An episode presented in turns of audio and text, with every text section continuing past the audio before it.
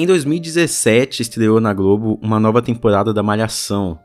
Comandada ali pelo Cal Hamburger, Malhação Viva a Diferença conquistou diversos fãs é, por abordar cinco protagonistas com diferentes backgrounds, diferentes indagações, mas expostas ao mesmo mundo, né? Esse mundo moderno. O Cal ele conseguiu concentrar aquelas cinco garotas em uma trama que abordava muita coisa, né? Desde o racismo, passando por gravidez na adolescência e chegando em pequenas revoluções ali feitas dentro do âmbito escolar, né? Abordando esse espírito revolucionário dessa geração. Por abordar boa parte das dores e dificuldades dos jovens, essa temporada da Malhação conquistou muito público, tanto que logo depois já foi anunciada a criação de uma série que se passaria alguns anos é, após o fim né, da, da, da novela, que é As Five. A trama se passa seis anos após o fim e acompanha aquelas garotas que vimos na adolescência agora enfrentando o mundo ali com seus 24 anos de mu muita angústia, muito medo e muitos sonhos. No episódio de hoje eu vou falar sobre as Five e os temas ali que são muito bem trabalhados ali dentro da série. Meu nome é Alisson Cavalcante e esse é mais um episódio do podcast Colastron.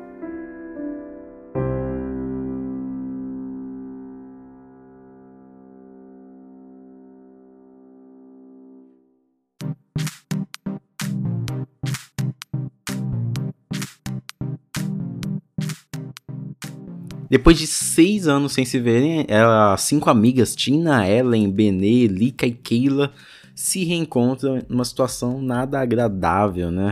No velório da mãe da Tina. Aí beleza, o que parecia ser uma ótima, ótima entre aspas, oportunidade delas voltarem a ser aquela unidade, né? Que elas eram, acaba se tornando um pesadelo quando seus diferentes mundos, suas diferentes vivências nesses anos começam a se chocar. É interessante pensar que a amizade delas nasceu é, do nascimento no, no Tonico, né? O filho da Keila. E esse reencontro que mostra, que mostra toda essa total falta de sintonia acontece logo no velório.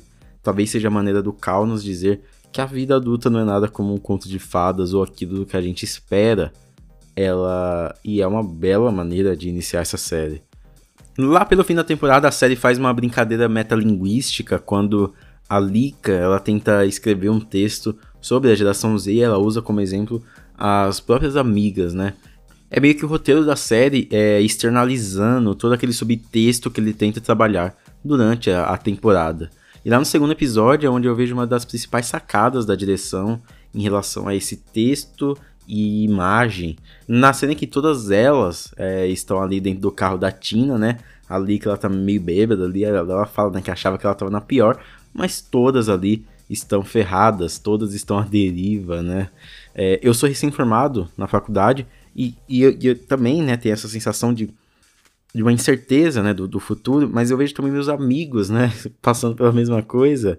E aí é esse sentimento, né? É um sentimento consolador, porque você sabe que não é culpa sua, é algo que, que tá exercendo aquilo, né, sobre essa geração, sobre é, o momento atual do país, mas é assustador ao mesmo tempo que a gente percebe que nós não temos controle algum. E é isso que as cinco ali estão sentindo naquele momento. E aí a câmera sobe, né? Tem aquele, aquela filmagem de drone que mostra o carro ficando ali na avenida e abrindo para toda a cidade no plano geral, né? É como se fosse aquela, aqueles filmes de aventuras é, que os personagens começam ali sua jornada e aquele plano mostrando todo o caminho, né? É, que, do que, que eles vão percorrer. Neste caso, é a jornada de cinco mulheres com diferentes problemas em busca de seu lugar nesse mundo, né? Nessa grande cidade. Até em outras cenas também há uns paralelos assim, né? Por exemplo, quando a Lika fuma, né, na janela, é, às vezes pega ela de perfil e aí mostra lá no fundo dela tem outro prédio. É como se, mesmo quando ela busca um ar, ela ainda permanecesse nesse ambiente meio opressor, né? Um ambiente meio fechado, né? Ali, que inclusive é uma das personagens mais fascinantes da série, ela tá completamente perdida, começou vários cursos universitários e não concluiu nenhum, vive às custas da mãe e não tem o mínimo de responsabilidade afetiva, né? A jornada dela é descobrir como ela pode do se doar mesmo, na mesma intensidade que ela quer receber. A Lika sempre teve tudo na vida e não aprendeu a se doar por completo. Tanto que quando ela começa a ficar ali com a Samantha, né, mais pra frente pra temporada, tem uma hora que ela quer que a Samantha largue o emprego para começarem um projeto juntas, né? Empreenderem juntas. Me lembra aquela frase do filme Mãe, quando a personagem da Jennifer Lawrence fala, né, que o marido não amava ela, né? Ele amava o quanto que ela o amava. Ali que ela tem essa personalidade de fazer pelos outros, mas é aquilo que ela quer ficar bem, sabe? Ela, no fundo, ela não faz pelos outros, ela faz porque ela quer ficar bem com aquilo, mas ela nunca acaba indo muito além, sem muita responsabilidade emocional, inclusive, né? Por isso que ela sai com diversas mulheres, muitas vezes ela magoa algumas, e até ali no, final da temporada, né? Ela também foi meio sem noção ali, chegando, não acredito, pra Samantha, né? A gente sabe que ela tava. Foi num momento de, de total coragem, mas foi meio sem noção. E aí temos a Benê, que pra mim ela teve o arco mais legal da temporada. Ela descobre ali que o marido dela é gay e precisa recomeçar ali a sua vida morando com a Lika, né? As duas, elas têm personalidades quase opostas e é bem interessante ver elas tentando conviver, né, com as diferenças. E ela conhece aquele vizinho, o Nen, que traz uma questão bem interessante para a temporada, que é algo que muitos adolescentes podem se identificar, inclusive. Enquanto a gente vê cinco garotas representando aí boa parte do público-alvo feminino, temos ele trazendo à tona essa questão da pornografia como educadora sexual de muitos homens e que muitos adolescentes vão é, se, se reconhecer ali. Eles romantizam e normalizam né, aquele tipo de relação, passam a desconsiderar que aquilo é uma espécie de atuação, né, de encenação, e levam como certeza de que o sexo é aquilo. Por isso que ele acaba ali broxando, né? Tem muitos que têm esse problema, que eles acabam se excitando apenas pelaquela encenação ali. E, e, e, quando tem relações, aquelas relações unilaterais, que é baseadas na, naquilo que eles veem nos vídeos. Por isso que aquele final da Beneta é incrível, né? Porque meio que foge do escopo dos dois, né? Ela descobrindo uma coisa nova e fazendo ele descobrir também uma coisa nova. É bem interessante ela descobrir também a, a, a, a origem do problema, né? Conversando com aquela cam girl lá. Porque ela. A, a visão inocente dela de algumas coisas é um bom fio condutor também pra gente como telespectador, né? Embora às vezes o roteiro verbalize demais as, as ideias ali que estão na tela, eu acho que tudo ali é bem válido. São discussões que são interessantes de serem trazidas. A Keila, ela passa por diversos problemas por ser é, a mãe solo, né? É, em Malhação ela tinha ali uma rede de apoio gigante, e aqui a gente vê que tudo se dissipou e agora ela tem que lidar sozinha com os seus problemas, é, e seus sonhos foram sufocados por algo que ela não fez sozinha, né? É talvez a jornada mais dolorosa de se acompanhar, porque ela não odeia seu filho, mas ela de certa forma odeia todas as implicações que a vinda dele trouxe para ela, sabe? É meio complicado isso, né? Se ela pudesse voltar no tempo, ela não impediria de ter o filho, mas ela, ela ao mesmo tempo, ela sente todas as dores que ela tem que carregar ali. Sua juventude, os seus rolês, né? A sua vida profissional e sexual ficam todos em voga ali, ficam todos em discussão. Aquela é talvez a Five que mais teve que lidar com problemas, né, nesse meio tempo, porque ela foi obrigada a viver uma vida que ela não escolheu de fato, né? Enquanto as outras buscam aquilo que querem, ela vive à mercê é, desses escapes é, momentâneos de sua rotina, né? né? E, e, ela termina a temporada, né, buscando seus sonhos não realizados. E eu acho muito bonito, inclusive, o final de temporada dela. E é muito bonito também o penúltimo episódio, quando ela encoraja aquele casal de adolescentes que, que vão ter um filho. Ela meio que esconde, né, as partes dolorosas, né, para encorajar os dois a irem juntos. E ela, eu vejo que ela vê ali uma coisa que ela não teve, né, que é o pai do Tonico por perto sempre.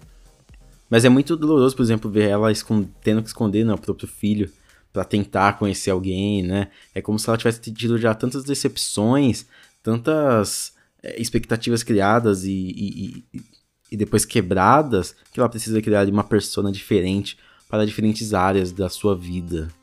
E aí a gente vai para Ellen, que ela tinha tudo para ser considerada a mais sortuda do grupo, né? A que teve o melhor caminho, ela tá quase se formando, tá terminando sua tese, tá noiva, tá bem sucedida em outro país. No entanto, seu distanciamento das amigas do Brasil faz com que ela questione muitas de suas atitudes, né? Eu curto bastante o que fazem com ela, toda todo o problema dela em fazer a tese, né? Em ela ser cobrada demais, em ela se cobrar demais. É, tem aquele episódio que ela apresenta o noivo pra família, eu acho muito engraçado, porque é uma família. O, o, diálogo ali, o jogo de diálogo é muito legal da avó e da mãe dela. É, eu gosto de toda a linguagem utilizada no núcleo dela. No entanto, é, o reconhecimento dela como povo brasileiro, povo negro, faz ela sentir atração por esse outro cara e ela acaba atraindo o, o, o futuro esposo, né? Poderia ser mais interessante se o amante dela fosse mais bem desenvolvido, né? A gente conhecesse um, outras áreas da vida dele pra gente se apegar a ele. Porque aí no final a gente só fica, sei lá, putz, ela vacilou demais, né? Ficou com, com esse cara aí meio aleatório e largou o cara que foi, né, o ex-noivo dela foi prestigiar o trabalho que ela fez, né, e ele ficou feliz por ela ali no final. Eu achei uma cena muito fofa, eu, eu espero que os dois reatem numa temporada futura, porque ele é um, ele é um, personagem muito interessante. Mas é isso, né, ela, ela, ela se imaginou tanto nessa vida que talvez esse caminho perfeito que ela imaginou não seja o caminho perfeito para ela. E por fim tem a Tina, talvez a personagem ali que a linguagem visual seja mais interessante. É, com a perda da sua mãe, a Tina ficou bem introspectiva, focando no seu trabalho, seus seguidores. Ela vive no mundo ali imaterial, né, dentro do celular, dentro das redes sociais, fechado, que acaba se e ela acaba também se fechando para o mundo real. É, seu namorado vai embora, porque tem aquele episódio, né, que tem aquela comparação sobre os dois viverem numa espécie de aquário, né, é, sofrendo ali a pressão, enjoando da companhia um do outro. E, e aquele aquário também reflete na trama dela, né? Porque ela vive naquele mundo trancado. Ela não chorou em nenhuma cena da temporada, inclusive. A cena que ela mais chegou perto foi quando, né? O último apoio ali, o namorado dela termina de vez com ela. Que ela queria dar um tempo. E ele falou, mano, não, isso daí é furada, né? Melhor a gente terminar. Ela vive tão reprimida, tão incluída no próprio mundo, que aquilo também começa a se tornar sua própria ruína. Ela maquia a sua realidade, né? Na, naquele episódio meio janela indiscreta que ela fica filmando o casal, né? Ela quer enxergar ali outra coisa, ela quer maquiar aquela realidade, só que ela não consegue, né? Ela tem que lidar com seus próprios problemas e ela usa é, as redes sociais para fugir. E nada melhor do que fazer a queda dela, vir desse mundo virtual, depois que ela beija lá o, o Rafa Witt, né, na festa, é, o namorado da blogueira, ela é exposta nesse mundo e é, e é muito interessante como é, ela, ela tá tão imersa nesse mundo que ela acha que ela vai sair na rua e vai ser lixada, vai ser reconhecida, quando na verdade a, a identidade dela, a maioria das pessoas, é ninguém conhece, né? Ela é só mais uma andando na rua. E até a irmã dela, né, fala, nossa, já tá se achando famosa, né? Não, o mundo real, a vida é bem diferente, né, do mundo virtual. As pessoas são menos hostis, as pessoas são menos é, o que elas são ali, né? Eu acho muito legal que elas tentam se reunir a temporada toda e não conseguem, por elas estarem em sintonias muito diferentes. Aquele episódio 8, por exemplo, que elas vão levar a Ellen para o aeroporto, é incrível, porque toda aquela movimentação delas no carro, na rodovia, nas ruas, até a parada na, na loja de conveniências, reflete diretamente no subtexto do roteiro, na mente perdida delas. É tudo feito no impulso, tudo feito para fugir das responsabilidades, né? Elas têm um fim para chegar, mas não tem que parar numa loja de conveniências, para lembrar do passado, para cantar pitch, para se divertir, para se distrair. E elas convivendo ali no carro, né? É como se elas tentassem entrar em sintonia, mas elas estão completamente fora e acabam brigando. E justamente a última frase do episódio resume a jornada delas na temporada inteira, que é recalculando rota, né? Que fala a voz lá do GPS, né? Recalculando rota. Porque elas estão em interna recalculação, né? elas se deparam com diversos problemas e procuram sempre uma nova rota de se encaixar. Elas não terminam unidas justamente porque todas estão fora de seus próprios trilhos. Elas têm que se achar para depois se unir, né? É, todas estão à mercê ali de seus próprios medos e do seu próprio caminho. O final da temporada deixa ganchos para que essa, essas resoluções comecem a aparecer, mas o que eu vejo é que talvez a segunda temporada também tra trabalhe um possível afastamento maior delas. Às vezes eu acho que a série é verbal demais, ela quer discutir alguns temas complexos e enfia tudo ali no roteiro, na fala dos personagens, quando na verdade já tinha muita coisa subentendida, né? É, o cara chama a Latina de louca, ela tem que fazer um discurso. Não, a gente já sabe que ele quer meio que invalidar a palavra dela. Então aquele cara na loja de conveniências que vê que são cinco garotas no carro e aí xinga, né? Quer falar que, que são barbeiras a gente já sabe que ele está sendo preconceituoso ali, não precisa verbalizar tudo. É, classificação indicativa está 16 anos, né? O 16 anos já entende o que está acontecendo. tudo já está implícito, já dá para entender a mensagem, e quando verbaliza é porque parece que os roteiristas estão meio que subestimando a audiência. Mas assim, eu curto bastante como a estética, eu já falei da estética da Tina, né, por exemplo, vai se alterando, né, a cada núcleo. Eu curto muito o visual da, da parte dela, inclusive, por, né, aquelas luzes neons, né, aquelas diversas luzes em transe. Quanto mais perdida ela está, mais tem cores de luzes ali se misturando, num frenesi. Há inclusive um plano excelente, que é ela numa festa, assim, ela tá isolada, triste, tá iluminada por uma luz neon azul, enquanto todos do lado estão curtindo estão iluminados por uma luz mais rosa. É... As Five tá longe de ser perfeito, mas consegue muito bem transitar entre as personalidades para mostrar o choque que é viver a juventude aí nessa megalópole gigante e opressora. Os planos aéreos só mostram quão grande é o mundo e o quão ele. Né, enquanto elas estão ali à mercê dele, né? Enquanto elas estão é, à deriva nele. Elas estão ali afundadas entre os prédios e preparando o terreno né, para o que vão encontrar pela frente. Ali no meio do caminho vemos a Lika, por exemplo, aprendendo a lidar com suas relações, inclusive é uma crítica no ambiente de trabalho, é, no arco da Samantha, né, essa coisa meio abusiva no trabalho, é bem interessante ver como as coisas parecem natural, mas não são. Inclusive, eu queria ver mais da Samantha na temporada, né, a Giovanna, ela é, ela, ela é magnética, assim, né, ela conseguiu transitar muito bem, né, ela, ela é mais nova do elenco, ela tá interpretando uma personagem mais velha, mas ela consegue carregar todo aquele peso, né? A Samantha na, na Malhação era bem diferente dessa, né? E a gente consegue entender como foi a evolução, o amadurecimento dela. É, a gente também tem a, a, a, Tina lidando ali com seus demônios, aprendendo a liberar suas emoções. Ela é uma esponja que ela absorve, mas ela não solta, sabe? Ela prende tudo para si e ela tá cada vez quase implodindo, né? Temos a Keila em busca de uma emancipação de um papel que ela foi forçada a adotar. Temos a Benê se descobrindo ali sexualmente, sendo cada vez mais madura, decidida e entendendo o mundo à sua maneira. Temos a Ellen, né, vendo que talvez o seu caminho perfeito que ela imaginou talvez não seja o caminho perfeito para ela mesmo, né? Talvez ela tenha que fazer algumas modificações no meio do caminho, assim como ela fez na conclusão da sua tese. O Cal Hamburger ele consegue coordenar muito bem esse desenvolvimento da trama e traduzir toda a confusão mental nas imagens, nas artes que pipocam ali, na montagem dinâmica e no roteiro que trabalha assim personagens muito bem.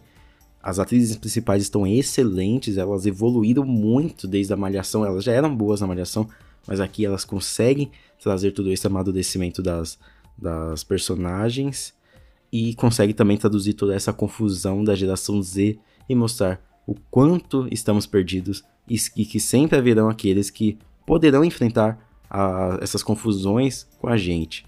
As Five é sobre essa transição, esse amadurecimento, mas também sobre a cumplicidade e o sentimento de união.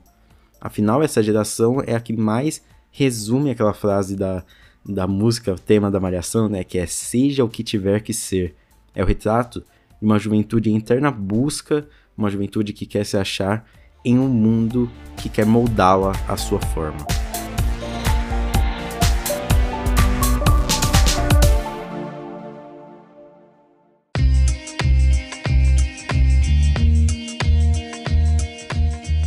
Mas e aí, você curtiu? Você assistiu as Five? Se assistiu, então comenta lá no, no, no Instagram o que, que você achou, o que, que você espera. É compartilhe o podcast aí, se você já assistiu as Five e você gostou, compartilhe o podcast com outras pessoas que você acha que também podem gostar. E muito obrigado, eu acho que esse episódio aqui vai ser um pouco restritivo, né, porque é uma série nacional da Globoplay, eu acho que não o, o público que acompanha eu aqui talvez não, não, não acompanhe tanto a série, né, mas eu vou aguardar mesmo assim. Então, muito obrigado por terem escutado. Me segue lá no, no Instagram, arroba Colastron, no Twitter, arroba Colastron também. Tô sempre postando coisas por lá. É, muito obrigado, se cuide na vida e até mais.